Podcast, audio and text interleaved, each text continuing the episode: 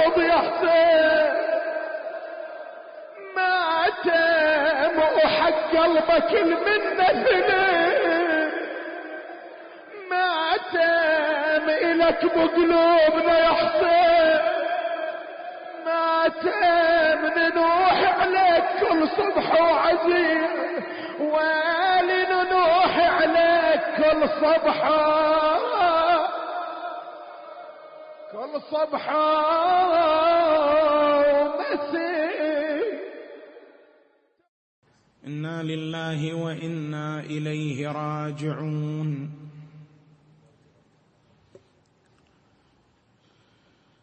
صلى الله وسلم عليك سيدي ومولاي يا أبا عبد الله.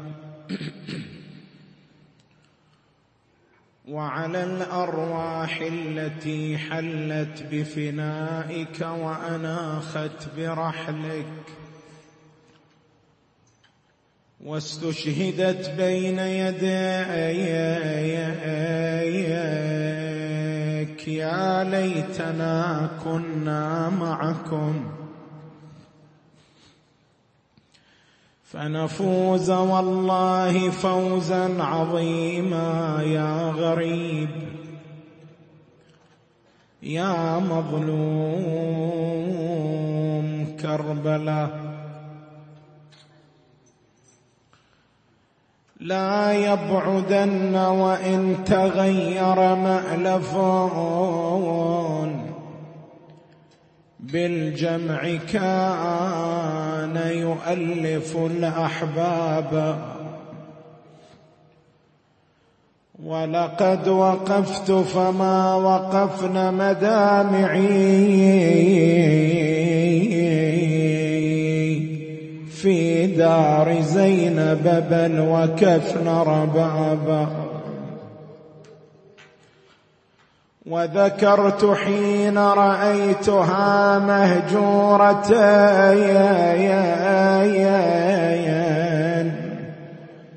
فيها الغراب يردد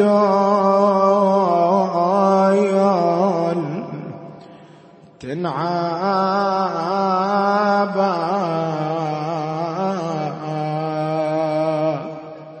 أبيات آل محمد لما سرى. عنها ابن فاطمة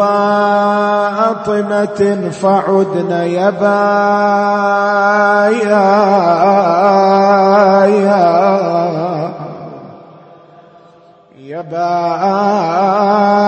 يا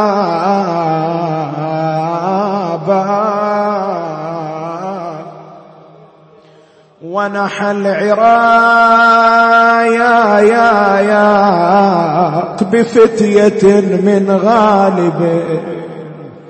كل أن تراه المدرك الغلا يا.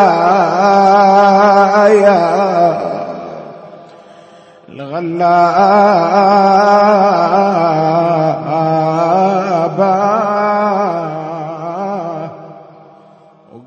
وقوض ضعون من المدينة وسافر حسين. خايف من خلفه محمد وام الابن.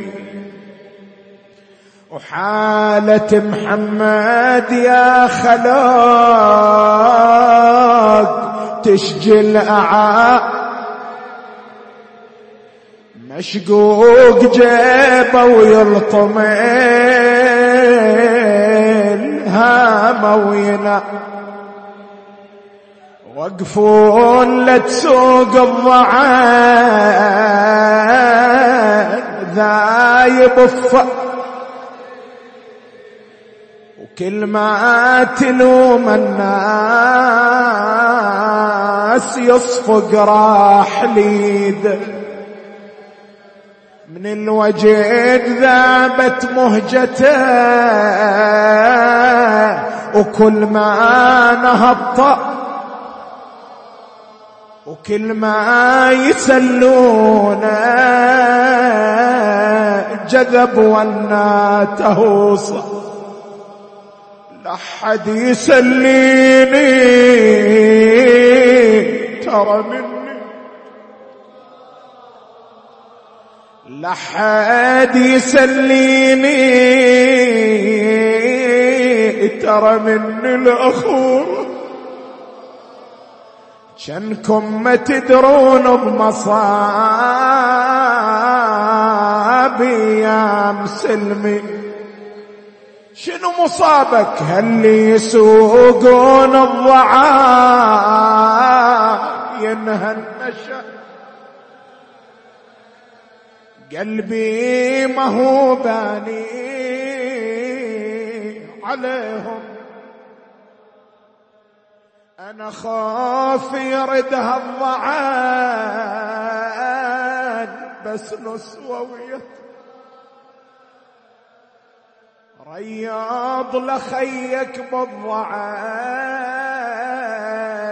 يا قرة العين.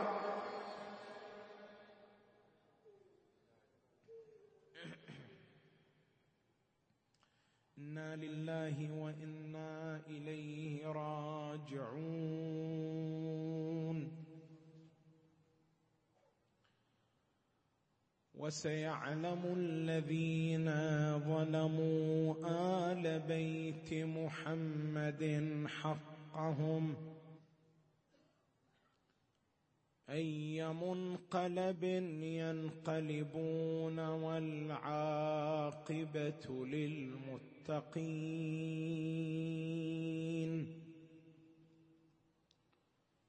قال سيدنا ومولانا وإمامنا الصادق عليه السلام.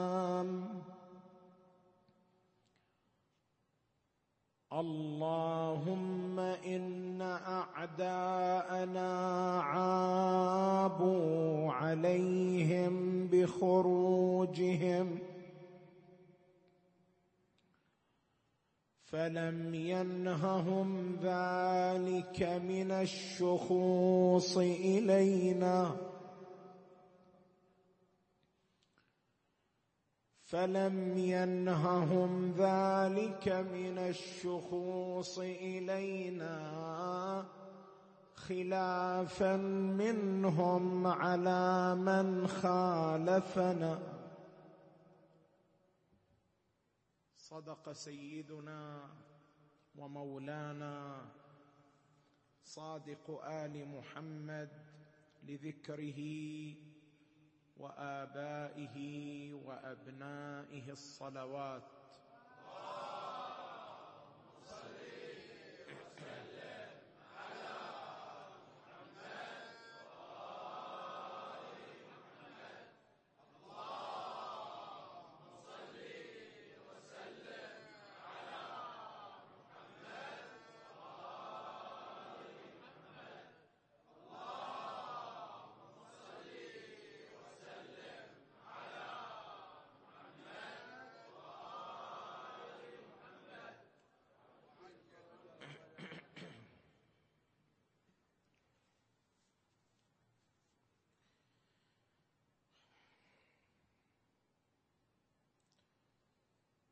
الشعائر الحسينية.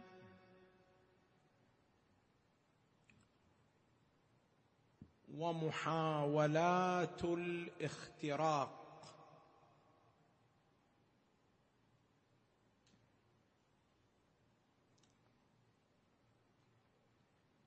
وحديثنا حول هذا الموضوع يتم في نقاط ثلاث.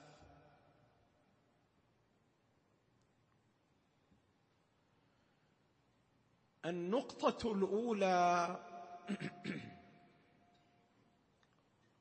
ما هو مشروع الاختراق؟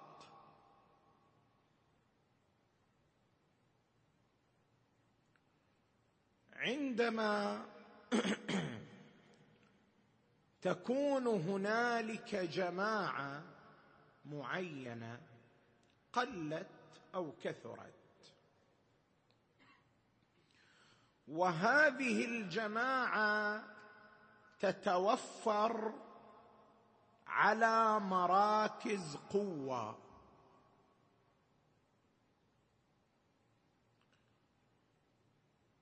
فإن هذه الجماعة من أجل توهينها وتضعيفها وتذويبها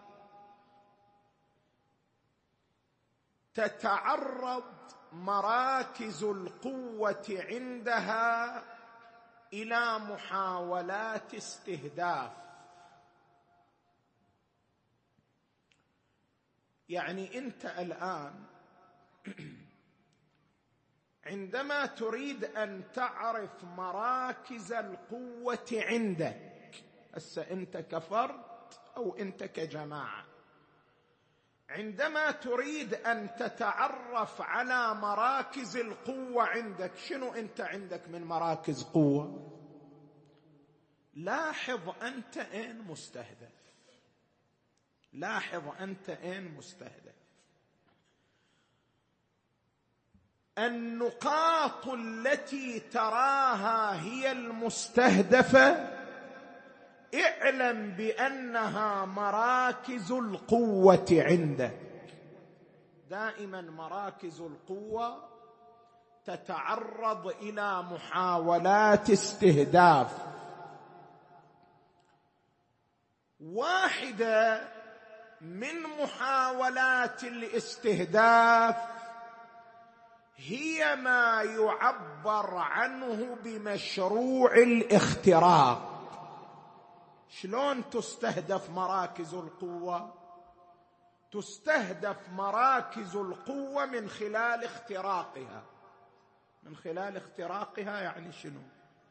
اختراق هو زرع عناصر مشابهة لعناصر القوة ولكنها دونها في الكفاءة ودونها في المستوى من أجل تمييعها وتوهينها وتذويبها. خل أضرب لك مثال على هذه القضية. أنت شنو عندك من مراكز القوة كشيعي؟ من أهم مراكز القوة عند الشيعة الإمامية المرجعية الدينية المباركة. ولا أدل على قوة هذا المركز مما حصل في العراق أخيرا. شوف شلون قوة المرجعية. المرجعية الدينية بفتوى واحدة استطاعت أن تحرك العراق من أدناه إلى اقصاه فتوى الدفاع المقدس. عندما تعرض العراق إلى غزو الدواعش وكان العراق في محنة من أشد المحن. فتوى واحدة من المرجعية الدينية. استطاعت أن تحرك الشارع العراقي كله إلى أن تكللت تلك الحركة بالنصر المؤزر. هذا دليل وجداني واضح على قوة المرجعية الدينية على قوة هذا المركز عند شيعة أهل البيت. لذلك هذا المركز دائما مستهدف. شلون مستهدف؟ من خلال عدة مشاريع وأساليب. واحد من أساليب الاستهداف أسلوب الاختراق. أسلوب الاختراق يعني شنو؟ يعني زرع عناصر مشابهة لعناصر المرجعية الدينية ولكن دونهم في الكفاءة متمرجعين. تشوف الإعلام يروج لأشخاص على أنهم مراجع دين والحال أنهم لا يحملون كفاءة علمية لا يحملون كفاءة دينية لا يحملون كفاءة تقوائية. ومع ذلك الإعلام يضخ يوميا من أجل الترويج لهم على أنهم مراجع للدين. هذا أسلوب اختراق. لما نصير عندنا جماعة متمرجعون وذول الجماعة عندهم تصرفات سلبية فتاوى سلبية مواقف سلبية بالنتيجة يؤثر ذلك على العنوان العام وهو عنوان المرجعية الدينية. حتى القضية تصير عندك واضحة أكثر. الآن لما يكون عندك مجموعة أطباء وذول الأطباء أطباء أكفاء وعدهم كفاءة وعدهم شهادات علمية عالية. ثم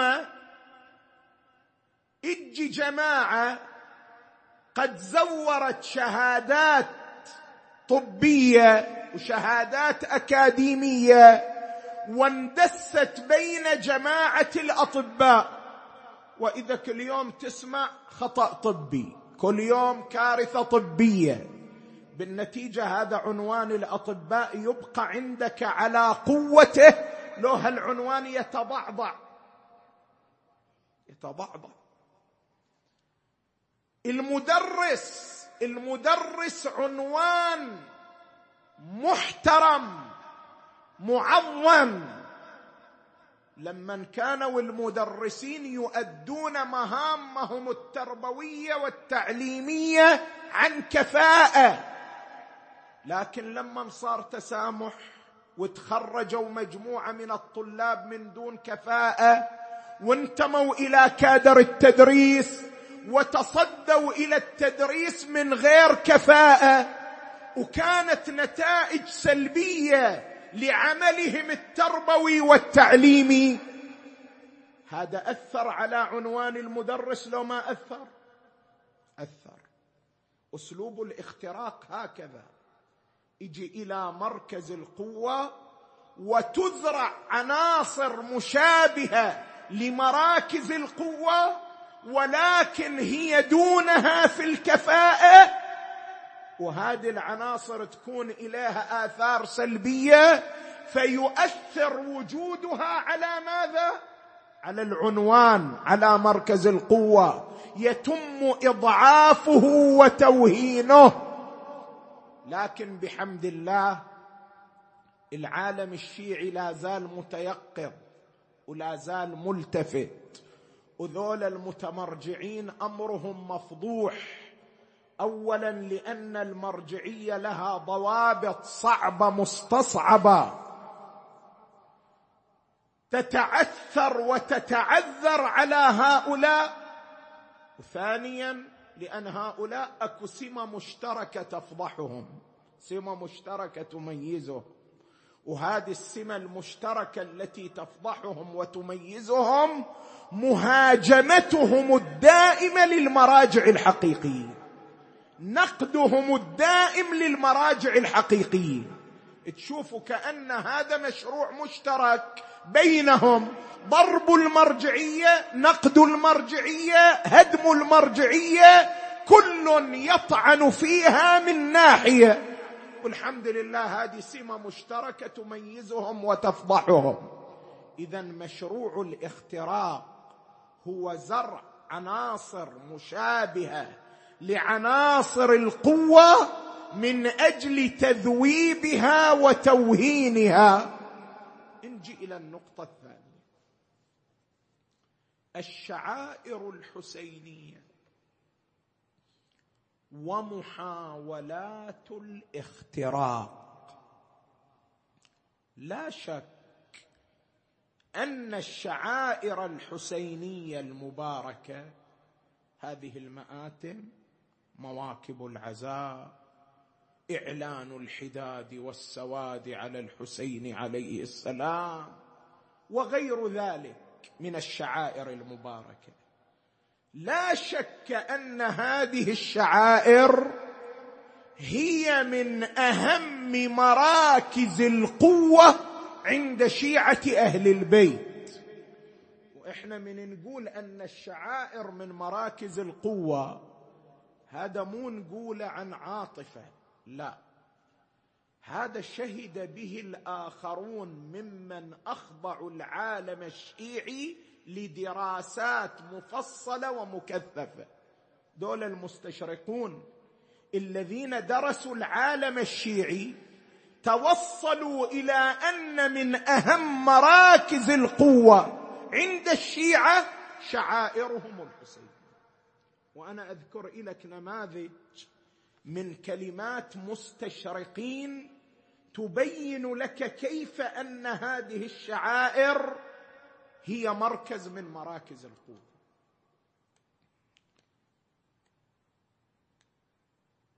الكلمة الأولى كلمة المستشرق الألماني ماربين في كتابه السياسة الإسلامية.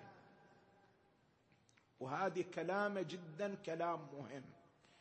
شوف هذا شخص مسيحي ومستشرق لكن من يجي يقف عند الشعائر الحسينية يتكلم حولها بكلام نحتاج نحن الشيعة أن نتنبه له. شي يقول؟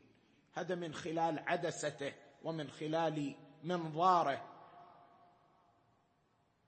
يقول عندما نقيس منهج دعاتنا المبشرين منهج التبشير المسيحي وهذا منهج تصرف عليه أموال وثروات ودول تتبناه. شو يقول عنه؟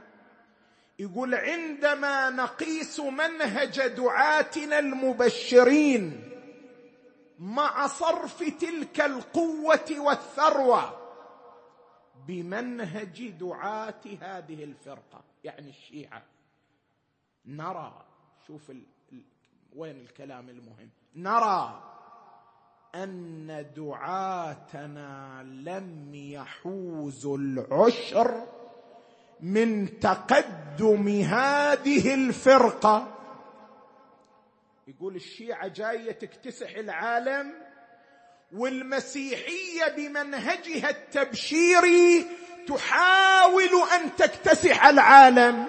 لكن لما نقارن بين النتيجة نجد أن نسبة تقدم دعاة المسيحيين لا تعادل العشر من تقدم الشيعة الإمامية. ليش؟ ليش؟ يقول رؤساء ديننا يعني المسيح. وإن كانوا يحزنون الناس بذكر مصائب حضرة المسيح عليه السلام ولكنه ليس بذاك الأسلوب والشكل الذي يتخذه أتباع الحسين عليه السلام. يقول هذا المنهج اللي اسسه لأهل البيت عليهم السلام في إحياء الشعائر الحسينية هذا المنهج هو المنهج الذي يوجب تقدم هذه الفرقة نفوذ هذه الشعائر.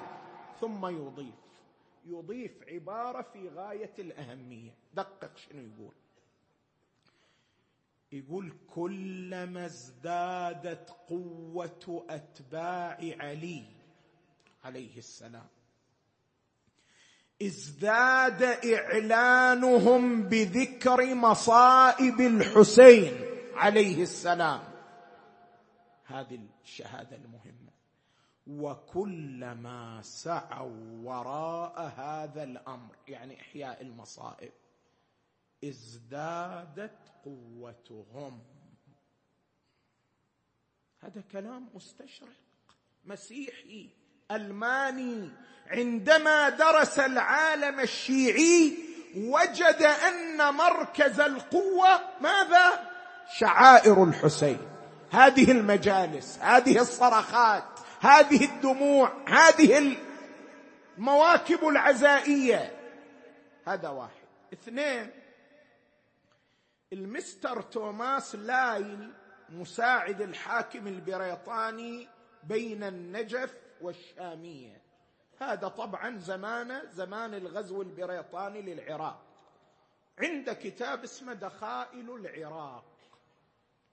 في هذا الكتاب أيضا يشهد شهادة مهمة.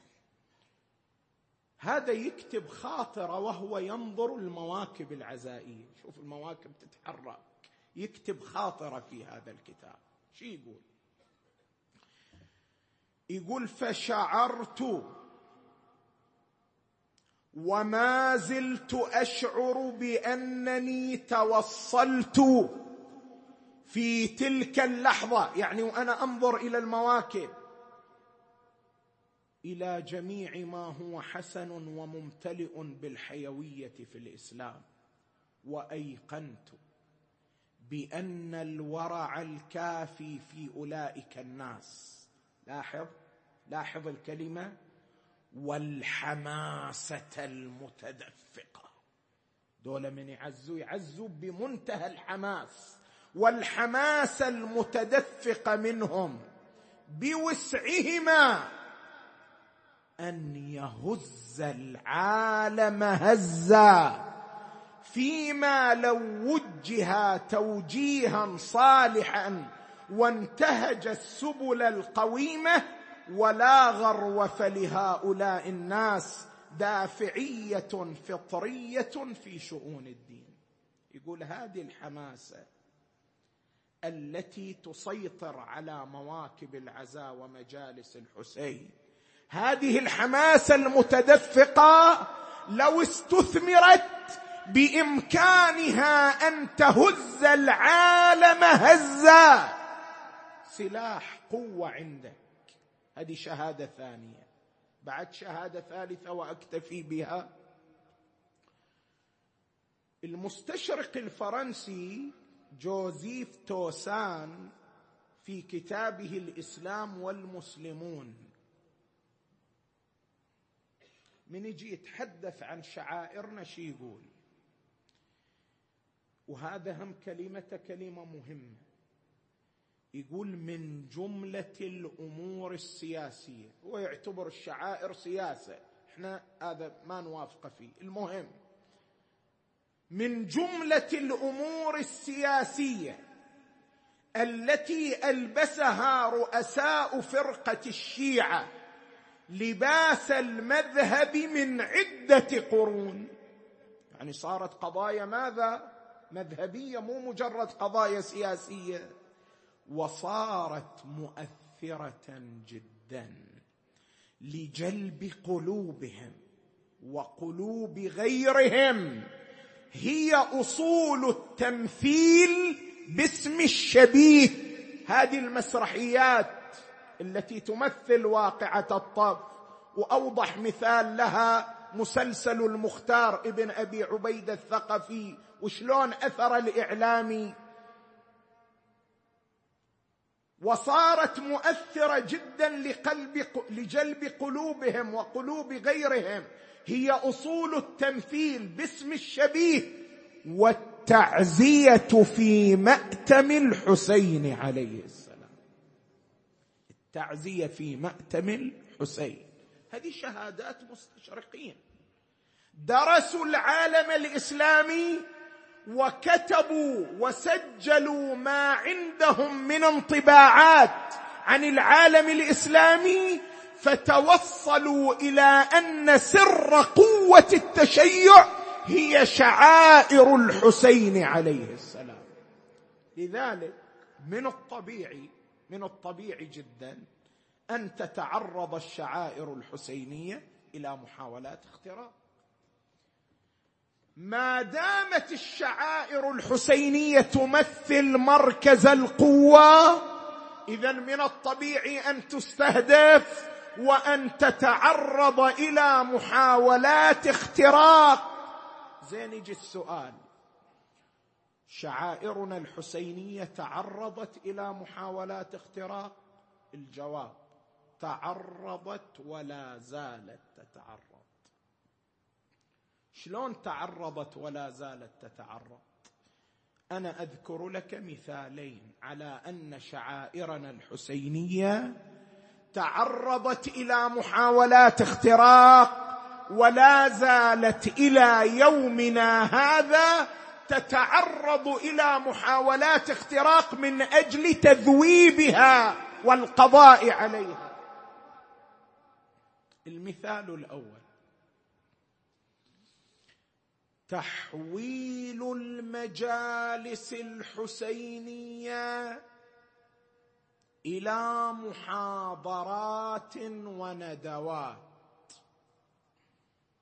استبدال المجالس الحسينية بالمحاضرات والندوات هو مثال لأسلوب الاختراق. لما نفصل عنصر المصيبة والبكاء من المجالس الحسينية ونحول المجالس الحسينية إلى مجرد ندوات ومحاضرات. شيئا فشيئا الأحاسيس تتجمد العواطف تقتل ويكون الارتباط بالحسين ارتباطا ماديا فكريا محضا. هالوهج الفاعل للشعائر يذهب يموت؟ وتدري هذه المحاولة لاختراق المجالس متى كانت؟ هذه المحاولة حدثت بعد انتصار الثورة في إيران يعني قبل أربعين سنة. بعد انتصار الثورة في إيران مجموعة من المثقفين هناك طالبوا بعصرنة المجالس. شلون عصرنت المجالس؟ قالوا نحذف منها عنصر البكاء نخليها مجرد محاضرات. وينتهي الأمر. حينئذ تصدى المراجع العظام آنذاك لدحر هذه المحاولة. وواحد من الذين تصدوا. هو السيد الخميني قدس الله نفسه. والسيد الخميني عند خطاب في غاية الأهمية لأنه وضع النقاط على الحروف في هذا الخطاب. وأنا هذا الخطاب أقرأ منه فقرات ويبين لك خطورة الأمر. شو يقول؟ شوفوا إخواني التفتوا وياي إلى فقرات هذا الخطاب فقرة فقرة. كل فقرة منها مهمة. قال لقد حوفظ على شعبنا. بماذا؟ سلاح لا. بهذه المجالس الحسينية. لم يكن جزافا. ما قام به رضا خان. رضا خان اللي هو شاه إيران قبل الشاه الأخير والده. يقول ولم يكن جزافا. ما قام به رضا خان. عند منع رجال سافاكه جميع مجالس العزاء. يقول هذا الأمر مو هالشكل حصل. لا. أجل شلون حصل؟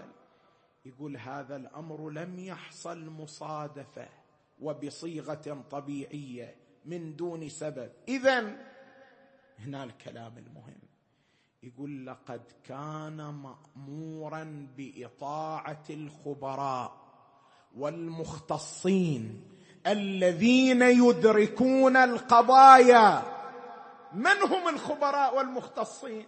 يقول لقد قام أعداؤنا بدراسة أوضاع الشعوب وعند دراستهم للشعب الشيعي لاحظوا لاحظوا لاحظوا أنهم لا يستطيعون بلوغ مقاصدهم ما دامت هذه المجالس والمراثي على المظلوم موجودة وما دامت عملية فضح الظالم مستمرة. لذلك عمدوا إلى منع هذه المجالس في عهد رضا خان. بعد ما خلص الكلام. والآن يتكلم عن بدايات الثورة. وهذا الكلام ما أدري شنو أقول. المهم والآن هم أولئك أنفسهم. يعني المخطط هو المخطط. المخطط هو المخطط. المسرحية هي المسرحية. شوف. والآن هم أولئك أنفسهم. لكن من خلال اللعب بشبابنا واستغلالهم والقضية هي نفسها التي كانت في عهد رضا خان حيث منع المجالس الحسينية فقد برزت في الوقت الحاضر مجموعة تقول كفى لا تقرأوا المصائب. سيد الخميني يقول القوم هم نفسهم. القوم مخطط واحد. مخطط واحد تجريد المجالس الحسينية عن شعيرة البكاء عن عنصرها الحيوي عن عنصرها العاطفي. ثم السيد يقول كلام في غاية الخطورة. يقول لا يعرف هؤلاء معنى المصيبة. ولا يدركون ماهية هذه المآتم. هم لا يدركون هم لا يدركون أن البكاء في مأتم الحسين عليه السلام هو بمعنى الحفاظ على النهضة حية فاعلة. ثم يقول حذاري أن ينخدع شبابنا بألاعيب هؤلاء الكبار. إنهم خونة إن هؤلاء الذين يوحون بالقول إليكم إنكم شعب بكاء إنما يمارسون الخيانة فكبراؤهم واسيادهم يخشون هذا البكاء. مسرحية من فوق. هذا البكاء يقض مضاجعهم. هذا البكاء يثيرهم يقلقهم. لذلك هم يحاولون القضاء على هذا العنصر بعنوان عصرنة المجالس تحديث المجالس. مواكبة الشعائر الحسينية للزمان. هذا مثال لمحاولات الاختراق وتصدى له المراجع منذ ذلك الوقت وحذروا منه. المثال الثاني ما شهده مجتمعنا الشيعي في السنتين الأخيرتين من انتشار ما يسمى بالراب الحسيني. مواكب عزاء تنتهج طريقة الراب الغناء الأمريكي وتعنون بعنوان الراب الإسلامي بعنوان الراب الحسيني. هذه محاولة لاختراق الشعائر الحسينية المباركة. لماذا؟ لأنه عندما يسود هذا الأسلوب في إحياء المواكب العزائية فإن المواكب العزائية ستفقد روحانيتها وهيبتها وفاعليتها وهذا ما يرومه أعداء الحسين وقتلة الحسين. هذا الراب الغناء الأمريكي لمن يكون طابع لبعض الشعائر الحسينية أو لبعض المواكب العزائية فهذا أسلوب جديد لاختراق الشعائر. اذا شعائرنا تعرضت لمحاولات اختراق ولا زالت تتعرض إلى محاولات اختراق. لأنها مراكز القوة عندنا. زين نجي إلى النقطة الثالثة. النقطة الثالثة كيف نواجه محاولات الاختراق؟ كيف نواجه مشروع الاختراق؟ إحنا الشعائر الحسينية إخواني بأعناقنا امانه مسؤولية. أنت تدري قد تحملوا ابائنا وأجدادنا من أجل أن تصل إلينا هذه الشعائر نقية غير محرفة؟ قدموا أنفسهم بذلوا أرواحهم إلى أن وصلت إليك بهذا النحو القوي الفاعل. مسؤوليتك ومسؤوليتي ومسؤولية الجميع أن نوصل هذه الشعائر إلى الأجيال الآتية كما وصلت إلينا. زين شلون نواجه محاولات الاختراق ونحافظ على هذه الشعائر؟ طريق واحد وهذا الطريق أسس له أهل البيت عليهم السلام. الإمام صاحب العصر والزمان أرواحنا فداه ماذا يقول؟ يقول فأما الحوادث الواقعة. حوادث الواقعة يعني شنو؟ يعني المستجدات القضايا الطارئة.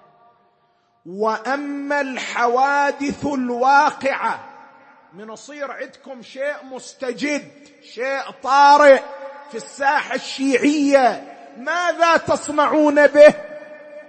فارجعوا فيها إلى رواة حديثنا.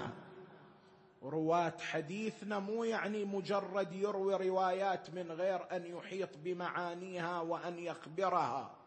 رواه حديثنا يعني خبراء الروايات والمعارف الوحيانية المعصومية الولوية. وأما الحوادث الواقعه فارجعوا فيها إلى رواه حديثنا فإنهم حجتي عليكم وأنا حجة الله. لما تصير ممارسة طارئة انت لا تتحير شلون تتعامل ويا الممارسه الطارئة. اطرق باب المرجعية. هذه الممارسة الطارئة مقبولة؟ أو أن هذه الممارسة الطارئة مرفوضة؟ ترى سيرة الشيعة من قبل من الأزمنة الغابرة. أنهم في الشعائر الحسينية يعني في الممارسات الطارئة المرتبطة بالشعائر الحسينية يرجعون إلى المراجع العظام. وإنت الآن عندك شعائر قاعد تحييها. لبالك هذه الشعائر الحسينية هكذا من غير مظلة شرعية؟ لا. هذه الشعائر التي تحييها لها مظلة شرعية. ارجع إلى الوراء سنة 1345 هجرية. يعني قبل قرابة مئة سنة تقريبا إلا سنوات معدودة. من كان مرجع الشيعة آنذاك؟ مرجع الشيعة آنذاك هو المحقق النائيني أعلى الله مقامه. اللي هو أستاذ السيد الخوئي وأستاذ المراجع الذين هم في رتبة السيد الخوئي. يعني أقران السيد الخوئي محقق النائيني حتى في القطيف كان يقلد. سنة 1345 هجرية رفع أهالي البصرة إلى المحقق النائيني مجموعة من الأسئلة يسألونه فيها عن الشعائر الحسينية المباركة. ستة أسئلة. السؤال الأول. حكم خروج المواكب العزائية إلى الشوارع. من تطلع المواكب العزائية إلى الشوارع حتى هذه أكو استفتاء من المرجعية حولها. حكم خروج المواكب العزائية إلى الشوارع. واحد. اثنين. حكم اللطم على الصدور والخدود وإن أدى إلى الإحمرار والإسوداد. واحد يريد يلطم إلى أن يسود خده أو صدره من شدة الضرب. يجوز أو ما يجوز؟ ثلاثة. حكم الضرب بالسلاسل على الأكتاف والظهور. أربعة. حكم إخراج الدم من الناصية بالقامات والسيوف. خمسة. حكم استخدام الرجال لملابس النساء في التمثيل لقضايا الطف. حتى هالمقدار يستفتى عنه. كل هالجزئيات خاضعة لنظر المرجعية. ستة حكم استخدام الدمام في المواكب العزائية اللي هو يشابه الطبل. هذه كلها شنو حكم؟ وجاوب عنها المحقق النائيني بجواب يقارب صفحتين. ملخص الجواب أن كل ذلك جائز في سبيل الحسين. نعم هذا الضرب على القامة مقيد بعدم حصول الضرر فقط. وإجا السيد الحكيم أعلى الله مقامه مرجع الطائفة في زمانه وعلق على فتوى النائيني شنو علق؟ قال ما سطره شيخنا الأعظم قدس الله نفسه في غاية المتانة. وانتهت مرجعية الحكيم وجا السيد الخوئي. وعلق على فتوى النائيني.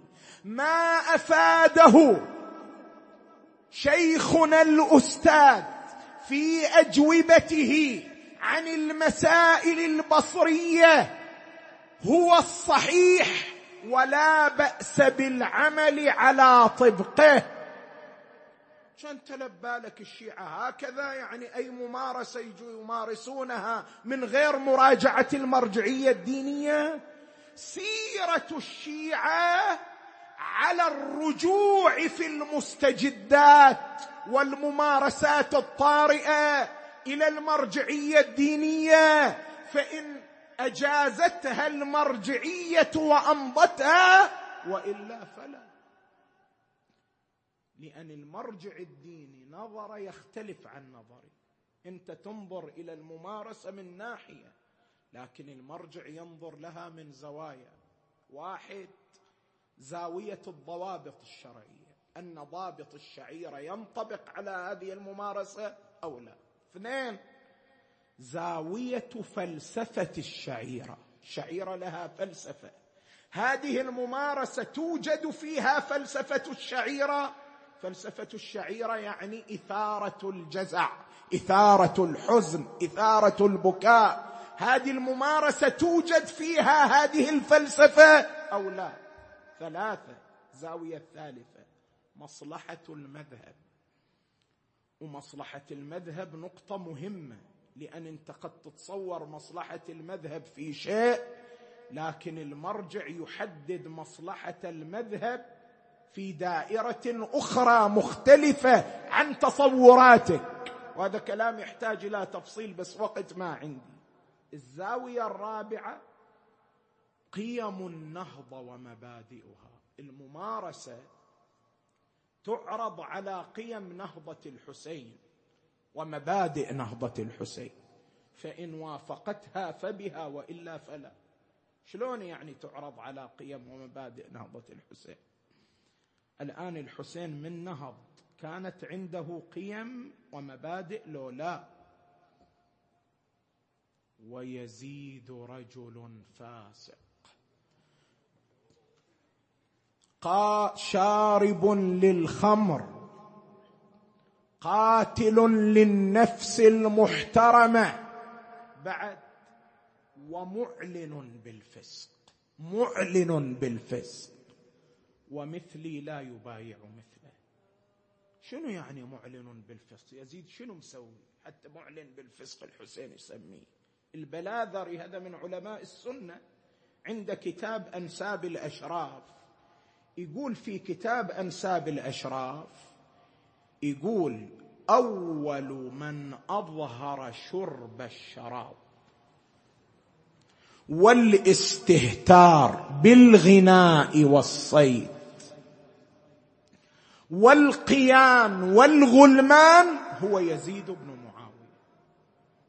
معلن بالفسق. الحسين من إجا ونهض ضد يزيد بن معاوية عند قيام واحدة من قيمه محاربة هذا الفسق الذي أعلنه يزيد بن معاوية. زين أنت من تجي إلى ممارسة راب غنائي. هذا الراب الغنائي يتوافق مع قيم نهضة الحسين. لو يحارب قيم نهضة الحسين. يحارب قيم نهضة الحسين. يحارب قيم نهضة الحسين. راب غنائي غناء. باتفاق العالم كله غناء. أمريكي معروف. انت تجي تسوي ممارسة باسم الحسين وهي تحارب قيم الحسين ومبادئ الحسين. ويزيد رجل فاسق. هاي الكلمة متى قالها الحسين؟ قالها عندما أراد الخروج من المدينة. لما انطلب من والي المدينة أن يبايع يزيد بن معاوية. من هوان الدنيا على الله. سيد شباب أهل الجنة يطلب منه أن يبايع يزيد. وأعلن الحسين موقفه من خلال الكلمات التي قرأناها. ثم أمر بتهيئة الهوادج والمحام.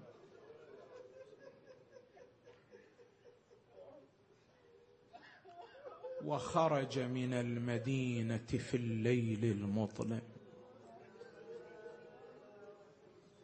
ليش خرج في الليل المظلم؟ سيد حيدر الحلي يقول سيد جعفر الحلي في قصيدته يقول يقول خرج الحسين من المدينة خائف كخروج موسى خائفا. زين الآن الحسين من يريد يطلع يريد يهيئ الظعن. ودول اللي وياه أسماء معينين. شلون الحسين يفرز أم سلمة ما تطلع؟ محمد بن الحنفية ما يطلع. فاطمة العليلة ما تطلع. بينما زينب تروح العباء شلون يفرزهم؟ جلس وأجلس معه شريكته في المصاب.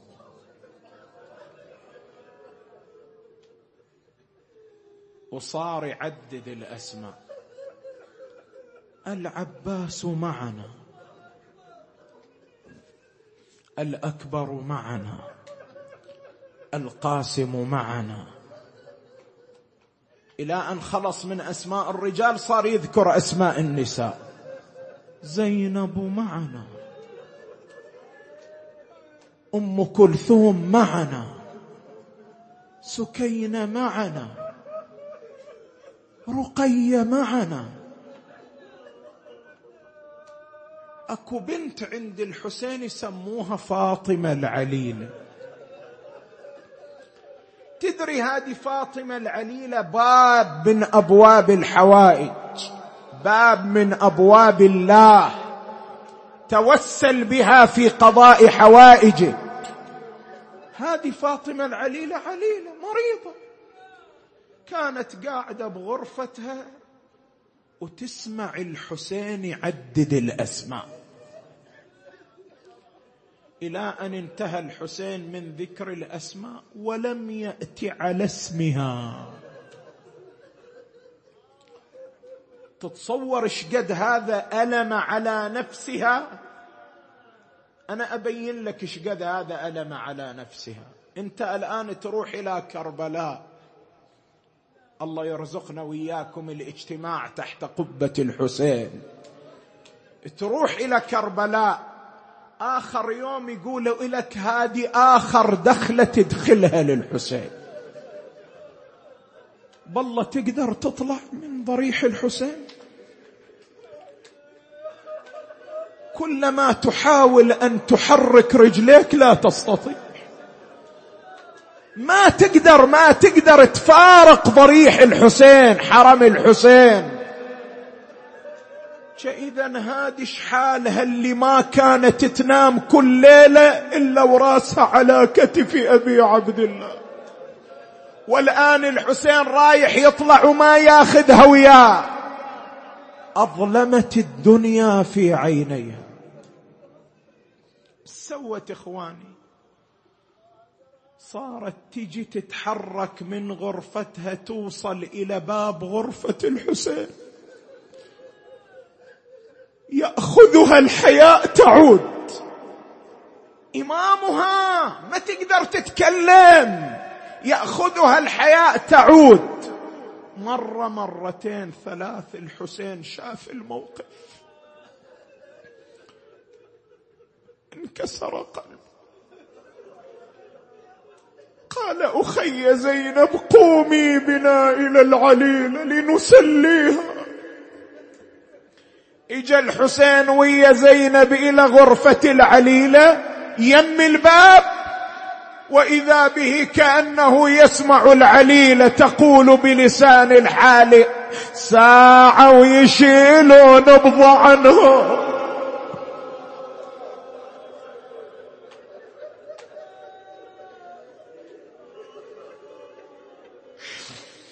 ساعة ويشيلون نبض عنهم وجنهم جميع يشيلوا جنهم.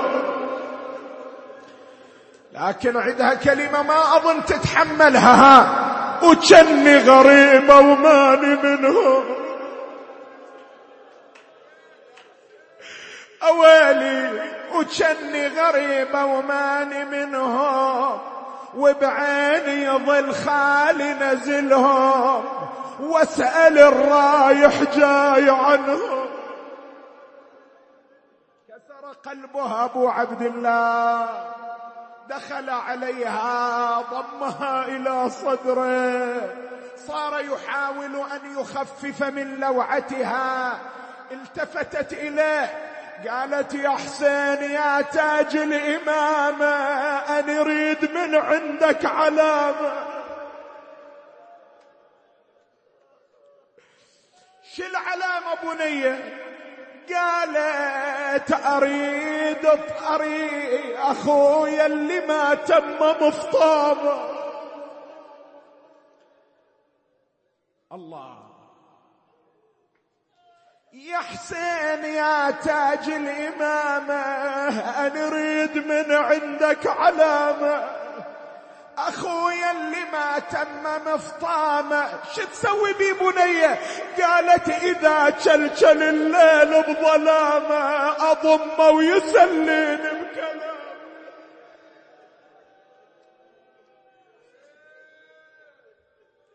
هالطلب اللي الطلب يا عليله. قال لها يا بيت سيد الملأ. قال لها يا بيت سيد الملأ. لازم نوديك. ليش ليش مكتوب ذبحة؟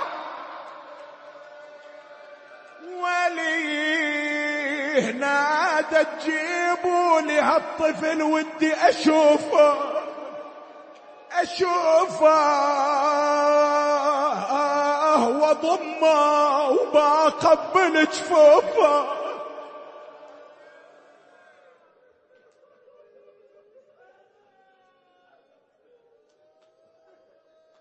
شوية وإذا ضعينة الحسين قد تحركت. هذه عليلة عليلة إخواني. شو تسوي؟ المؤرخون يقولوا فصارت تزحف نحو قافلة الحسن تزحف. عندها بقي رجاء واحد رجاء واحد. عندها قسم عظيم تقسم على الحسين. شنو هالرجاء هذا؟ قالت يا أهل الشيم انخى شيمكم بمكسرة الأضلاعكم.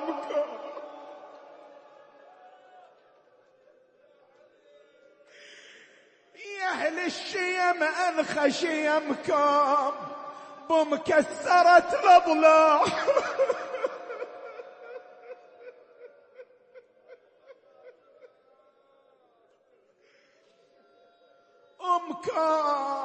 لا تتركوني في وطنكم. تتحمل أقول شو مسوية وانحرم منكم. عدها عدها رجاء رجاء رجاء ما تتحمل أقوله بالله أخذوني في ضعنكم. اعذرني أبو علي. ولا تحسبوني من خدمكم.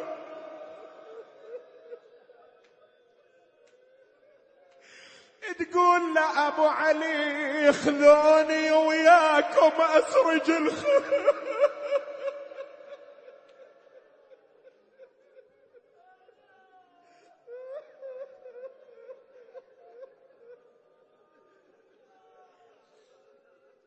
خذوني وياكم أسرج الخيل وأحط فراشكم.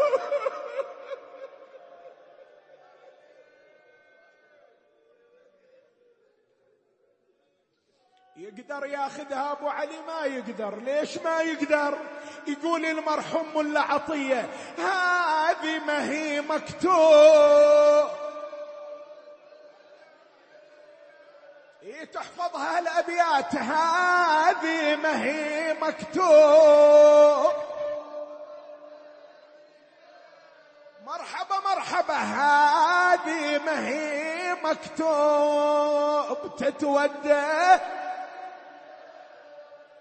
ولاهي يا خويا من سبأ. ردي يا بنتي وردتك غصبة وطلبي من الله يعودنا لديار طيب. ورجعت العليلة تنتظر رجوع قافلة الحسين.